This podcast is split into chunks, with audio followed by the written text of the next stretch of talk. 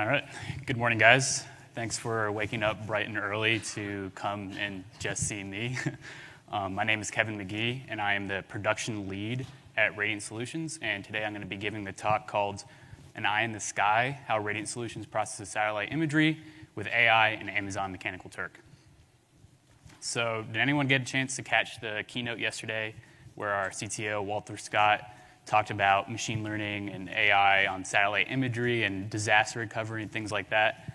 Um, if you did, I'm going to try to give you a little peek behind the curtains of how all that magic actually happens.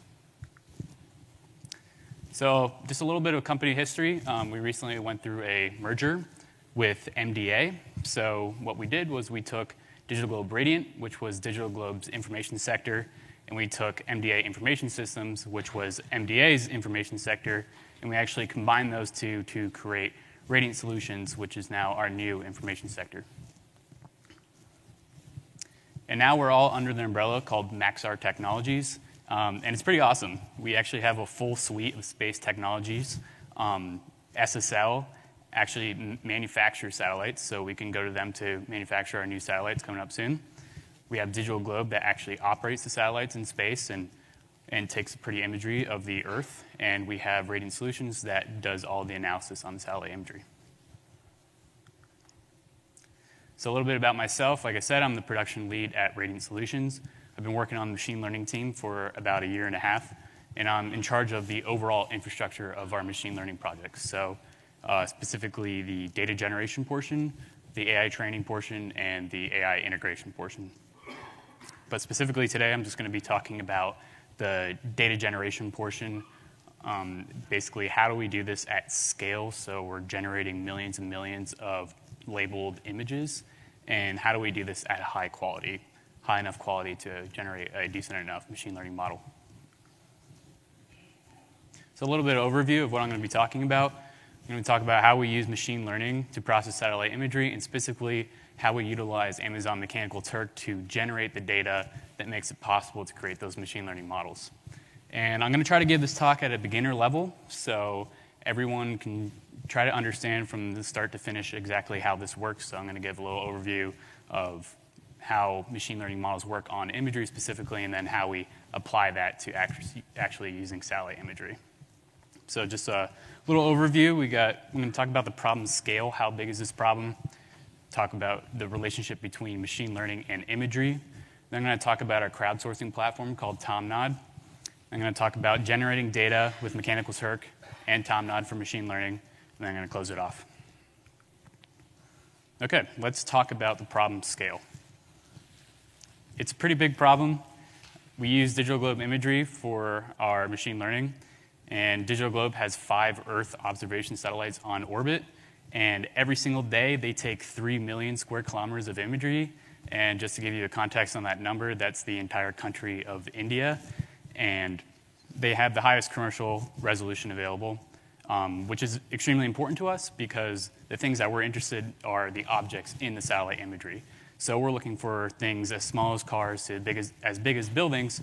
So the resolution is incredibly important to us so we can actually detect those small objects.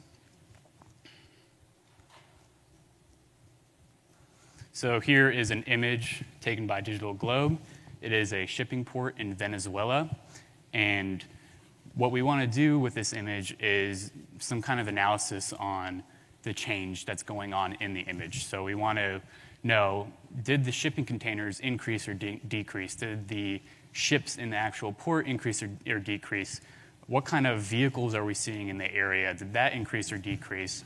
So what we can do today is we can hire an imagery analyst or multiple imagery analysts, and they can come in and they can start counting one by one the shipping containers and the ships and the vehicles, and you know after a couple days they can generate a report that's useful and has uh, actionable insight. This is good, but it's slow. So what if we could use machine learning to automatically translate the image to this? Increase shipping activity in this location.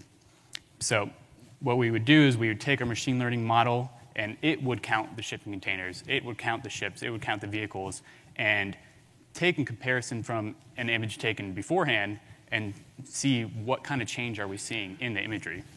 And then that way we could take this information and point out to the imagery analysts and say, hey, there's something interesting going on at this, uh, at this shipping port. You should probably take a look. And this is really the direction we need to go in. If we look at this quote from Scott Curry, who's the NGA mission director, um, he says, if we looked at the proliferation of new satellites over time and we continue to do business the way we do, we'd have to hire 2 million more imagery analysts. So that's it's just not going to scale with people, so we got to get machine in the loop. So let's talk about the relationship between machine learning and imagery. So here's how it works in the research and development world. We have a rabbit in the hat, and we have a bunch of images of rabbits in a hat, and someone goes through and actually goes through all those images and they tag this image has a rabbit in a hat here on this image. And then we take thousands of those labeled images and we feed it through what's called a neural network. And basically, a neural network is the computer's representation of a human brain. And then after it gets all that imagery and gets fed into the computer, it creates what's known as a model or a computer vision model of a rabbit in a hat. So we could take that model and run it over new imagery, and the computer can now say, there is a rabbit in a hat in this image or there isn't. So that's cool, but rabbits in a hat, not super useful. So here's how we use it at Radiant Solutions. We take our big imagery that we take from our satellites and we actually go through and label the areas of interest. So let's say in, in this example, we're trying to label all the ships in a port. And we take those labeled images and we chop them up and we feed them into a computer, into a neural network, and create the, a model that can actually learn uh, what a ship looks like in a shipping port, and then we can just run it over new imagery and automatically detect new ships and new imagery. So there's a lot of machine learning and ground imagery examples out there. Um, there's three image competitions that are publicly available data sets that um, have things like people labeled in imagery or kites or beaches or whatever, but it's all ground imagery. People have their phones, they take pictures, um, and, that's, and there's a ton of them. There's ImageNet, there's Pascal VOC, there's Microsoft COCO. Um, and so the world of ground imagery and machine learning is pretty advanced because there is a lot of publicly available data out there. And we can see a lot of uh, advanced industry examples. Autonomous vehicles is one of them. Obviously, that has to be very advanced. So your vehicle doesn't see a person and hit it because it didn't detect that it was a person. Uh, there's also Facebook facial recognition. So if you've ever uploaded a picture to Facebook and it will automatically tell you, hey, is this you in this picture? That's because on your older pictures, what you've been doing is if you've tagged your face in one of your older pictures, you're actually labeling images. And then what Facebook does is they automatically create a computer model of what your face looks like so that when you upload new imagery to Facebook, it can run the model over the new image and automatically detect that Bob is now in this image. So, how do we apply machine learning to satellite imagery? Well, we're starting off with classifiers. So, a classifier is basically running a model over a portion of image, satellite imagery and determining what type of land is there. So, is this a rural area? Is it urban? Is it water? Is it forest? Just trying to determine basically a, a, broad sense of what we're looking at on the Earth. More recently, we've been using what's called a detector. So instead of just classifying a piece of land, what we want to do is say there is an object of interest located here exactly on this image. So we're looking for detecting things like planes or trains or boats or cars or anything that would be interesting to a customer. So let's talk a little bit about Tomnod. Tomnod is our crowdsourcing platform.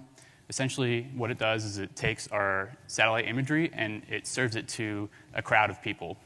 And it has tools in there that allow you to tag the satellite imagery, create those labeled images that I was talking about.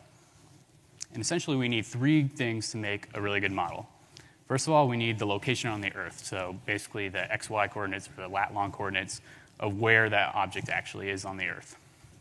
And then we need the object type. What type of object is it is? Is it a car? Is it a plane? Is it a train? Things like that. And then we need a ton of examples. So we need to find a way to scale this problem because we don't have those publicly available data sets out there for people to use. So we need to go in and actually create the training data ourselves. So let's talk about the relationship between Tomnod and Amazon Mechanical Turk. We use Amazon Mechanical Turk to help scale this problem. Like I said, we don't have any data already generated, so we have to find a way to do that. And essentially, what Amazon Mechanical Turk does, it's a scalable, on-demand workforce that we can call upon to bring people to the Tomnod platform, and they can start looking at our satellite imagery. So we need massive amount of training data quickly. We need it timely and cost effectively. And so Mechanical Turk was just a good fit for this. So essentially, the way it works is that we have Tomnod, which is our uh, platform that serves satellite imagery. We call upon Amazon Mechanical Turk uh, crowd to come to Tomnod to start labeling our imagery, and then what we get is meaningful data out of this. So here is an example of what Tomnod looks like. Uh, this is just after Hurricane Maria struck Puerto Rico, and we were looking for things that could be useful to people, first responders on the ground. So we're looking for things like trash heaps or flooding or damaged buildings, things like that. So what we would do is we would, you know, post this on social media or whatever to have people come to Tomnod and they can start looking through the imagery and trying to find these things, um, and then we can get that information to the first responders on the ground. And this is good, but unfortunately, it's slow. Um, so, what if we could do machine learning? So, we could call on Amazon Mechanical Turk to come to Tomnod to massively scale this problem, to look over all the available imagery we have of Puerto Rico or any other hurricane disaster or any other earthquake disaster, whatever we're interested in, and they can come through and label all this stuff, and then we can create a machine learning model, and we could do this so much more quickly and get the information to the first responders on the ground way more quickly. Another thing you can do in Tomnod is what's called the validation campaign. So we have an already existing data set and we want to actually increase the quality of that data set. So one of the things we could do is we can feed information to Tomnod saying this box is labeling a aircraft and we want to know more details about that aircraft. We want to know is it a small aircraft? Is it a passenger aircraft? Is it maybe not an aircraft and it's an error in the data set? Um, we can use this as a way to increase the quality of the data set. And there's a bunch of different options that you can validate on. So the example I showed before was existing data. If you already have an existing corpus of data, you can just feed that into Tomnod and hopefully get higher quality data sets out, out of it. Another thing you can do is go to open source venues. So OpenStreetMap is super popular GIS crowdsourced labeled map uh, website. And what we could do is we could take objects that are already labeled in there and feed, also feed that through Tomnod and digital globe imagery to validate that source. And what we find is that because it's you know, an open source, anyone can come to it, uh, data set, um, is that we can clean up the data set massively from open source uh, sources.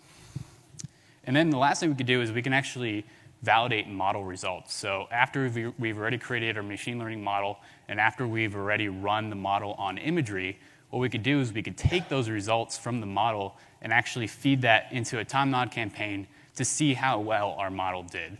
How well did it do marking the cars? How poorly did it do marking the cars? And then we can actually use that data to create a better model, which I'll talk about um, coming up soon. So, how do we actually generate data with Tomnod and Mechanical Turk?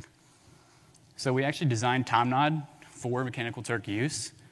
One of the most important things to us is having tons and tons of examples of what these things look like. Your average user has never seen an aircraft from space or a car from space or a truck or whatever we're interested in, in labeling. So it's important for us to go through the imagery and, and tag a bunch of different examples. Like one of the things you can see on the top left, that's uh, aircraft that is dark and almost blends into the ground, but that's something that we want labeled. And then you have your more commonly looking passenger aircraft. Another thing we have built into Tomnod is multiple coverage. So if we're going through a validation campaign and trying to increase the quality of the data set, we don't want one user to be able to say, this is definitely this, and they're the end all be all. We actually want multiple users to come in and look at the same aircraft and vote on what they think that aircraft actually is. Is it a small aircraft? Is it a passenger aircraft? And then what we do is we actually take those votes and we feed into what we call our CrowdRank algorithm. So CrowdRank basically takes those votes uh, it takes things into account like user history, um, how much experience does the user have, and it actually assigns weights to each user. So if you're a more experienced user, your vote will actually have more weight than others who are maybe newer to the process, and then CrowdRank will actually assign a confidence score to the overall validation of that object. We also use Mechanical Turk qualifications. So Mechanical Turk has a great feature where you can actually set up a bunch of parameters to designate what kind of workers that you want to come to your task or come to Tomnod to label your imagery. So here's the overall process. So what we first do is we create the training data, and then we create the model, and then we create we run the model over imagery and take those results and validate them. And then what we could do is kind of this loop between validation and recreation where we, we have our initial model, we've run it over imagery, and we take the results from that model and we validate them, to, them through Tomnod, and we take the good and the bad and we recreate the model. So here's what the creation process looks like in Tomnod. So what we would do is we call on Mechanical Turk to come to Tomnod and, and tag a couple cars in here and Tomnod actually has a pretty cool feature where if you click on a car and a user before you has also clicked on that same car, you'll see a little pop-up saying, you know, you agreed with someone else. And what this does is that it actually trains the user while they're marking cars in Tomnod. So the more time they spend on Tomnod, the better they become just by agreeing with other people. And then after we've created our model and run it on imagery, we actually want to go validate the, res- the results of the model. So this box on a car is, is generated by a computer vision model, and it's a pretty simple validation task. What we want to do is we just want to know is it a car, is it not a car? Did the model do well? Did it do poorly? And then what we could do is we could take the results from the model and actually feed them back into the training process and create a new model from the results of, of the model. So we could take, let's say it found five cars. We have three that were correctly marked by the model, and we have two that were incorrectly marked by the model. And so we feed both of those in with the tags of good or bad. So it's almost equally as important to feed in good examples as it is bad examples, and so it can learn from its mistakes. All right, so now I'm just going to close it off. So where are we now? We've generated over 1 million labeled objects uh, using this process. And where are we going? We're launching our models as a service, so a customer can come to us with an object of interest, and we can go through the process from start to finish of labeling the data, creating the model, going through that validate, recreate process to um, create a high quality model. And how we'll get there, we'll continue to use Tomnod and Amazon Mechanical Turk to generate the data. And just to toot our own horn a little bit, um, on the left is an image of a car factory with a, it has about 1,700 cars in the image. And our goal was to take one of our machine learning models that we trained on cars and try to count the amount of cars that are there. And so on the top is Radiant Solutions, which is us. Uh, we did pretty well. We, we got around 1,800 cars. And just to compare that to a competitor algorithm, they were counting at about 2,200 cars. And so the model that you're seeing here, the model results that you're seeing here are from this process that I just talked about. Okay, thank you very much.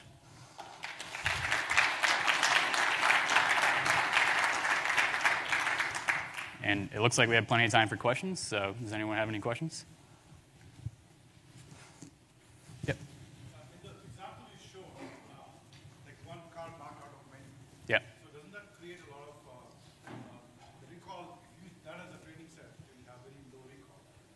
One more time? In the example you showed, there was one car out of many. Yeah. But if that's a set, then the recall is very low. Right. If there are many more cars than that, how do you deal with that? Right. So that is an important distinction is that we want areas to be exhaustively labeled, right? Because what happens is when we feed an image through our training set or training process, and if it's an image that has five cars in it, and only three out of the five cars are actually labeled, what we're actually telling the model is that those two cars aren't actually a car. So we need things to be exhaustively labeled. So what we do is in Tomnod is we actually only feed in very small chips of the imagery and not like huge swaths of the imagery. So they have very small areas to focus on and, and labeled to make sure that the cars are exhaustively labeled. And so then we have the concept of like, do we have to have like a perfectly, like 100% recall, 100% precision accuracy data set? And with this process, you, you really don't need to have that because as long as the model can actually just find one car, you can technically just keep iterating over this loop of validate, recreate, and eventually you'll come up with a pretty high quality model. Obviously, that will take a long time. If initially you can only find one car, we want it to initially find much more than one car. Um, but that's you know technically the general overview of how this works. Does that answer your question? Yeah. Second question. Yep. Do you do a separate model for each object class or do you Yeah, it's a good question. So right now we kind of try to do a general model for like a parent category of classes. So we try to do like a road vehicle model or a, just a ship model or a shipping container model. Um, one of the things that we found is that um, if the, the objects are of vastly different size, so for a ship model, you can have a, something as small as a tiny motorboat to as big as a oil tanker. Um, that actually trips up the model a lot. So we kind of go class by class basis to determine, you know, is everything of the same general size? Cars are pretty good because most cars are the same size, and uh, we train models based off size.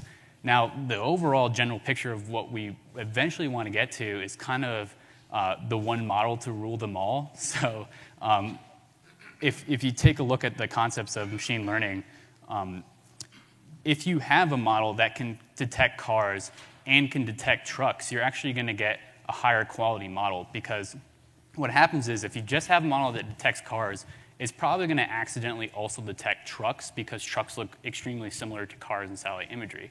But if you're able to train a model to do both cars and trucks, it's going to actually be able to make the distinction while it's running over the imagery. And if it finds a truck and it's only looking for cars, it knows what a truck looks like and, and says, okay, this is not a car because I know what a truck looks like. So eventually, what we'd like to have is one massive model that can just do everything on satellite imagery. Um, but we're still kind of in the research and development phase of that portion. Thank you. Any other questions? Yeah. The only initiative Amazon has seen so far is Mechanical Turk. Yep. Did you actually use Amazon Web Services cloud?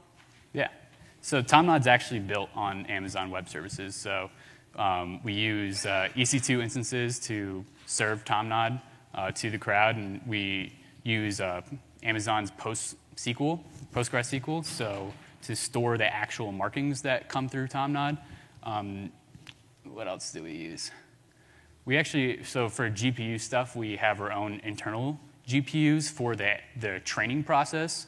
Um, but for the actual running over the imagery process, we do use Amazon's GPUs. So if you recently saw at the keynotes, um, there's the P3 instances, which are pretty powerful GPUs, and we need those pretty powerful GPUs to run over the wide swath of imageries that we have. Thanks. Any questions? Yep. Um, I guess I was wondering, do you have a mobile app for Mechanical Turk so that people can work uh, more, you know, intermittent? So a uh, mobile app for TomNod? Yeah. Okay. To come, yeah.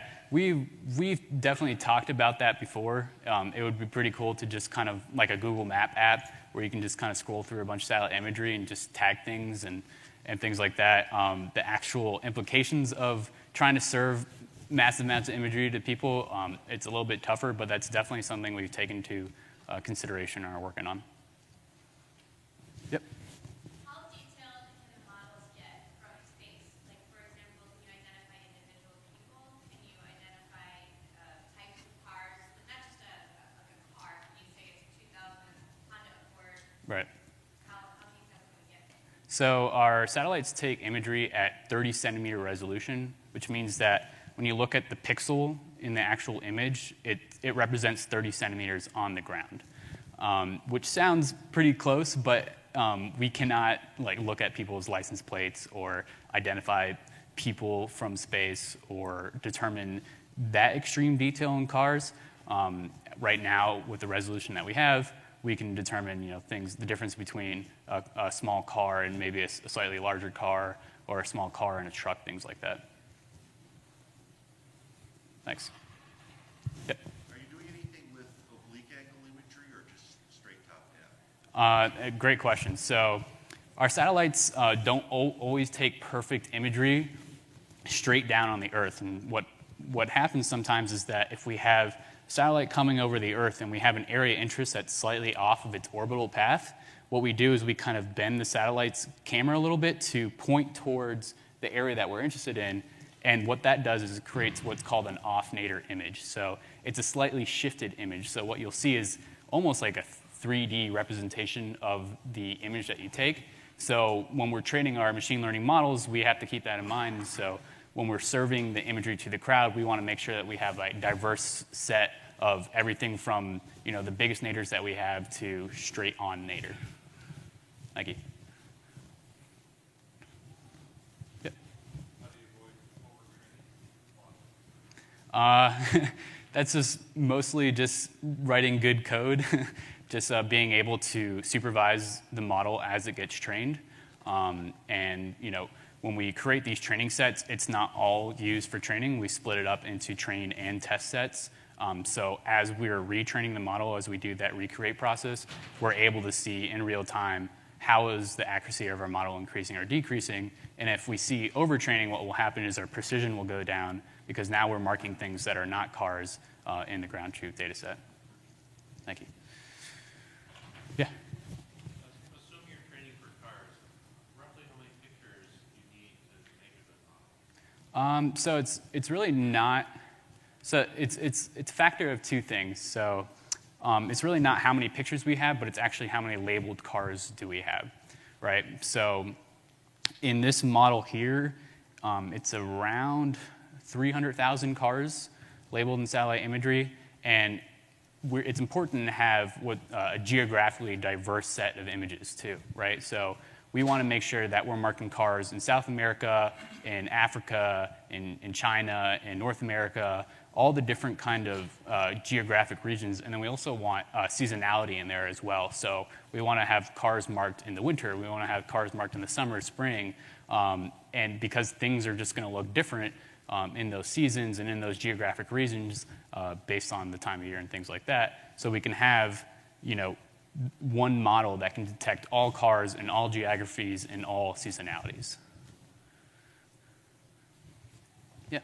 One of the things you mentioned was um, uh, classifying the region that you're in. You're, you're pretty comfortable with that at that point, because that seems to be an assumption Yeah. where it's located. Yeah. Um, so it, we're kind of following the general trend of machine learning and imagery, where classification is uh, a very like at an advanced state in ground imagery, where you're able to take a picture and just generally classify the entire picture as like this is a beach or something like that. So with satellites, what we do is we have that same application. Machine learning has come to a state where it is pretty much an assumption that you can train a pretty easy machine learning model on uh, just classifying what type of land something is. So if you guys are looking into getting into machine learning on satellite imagery, it's, it's a good starting point to get to because you can get good results fast from it. But it was kind of just like our, our stepping stone, like learning the pro- overall process of classifying and then moving on to detectors, which is much harder. Any other questions? Okay, thanks very much.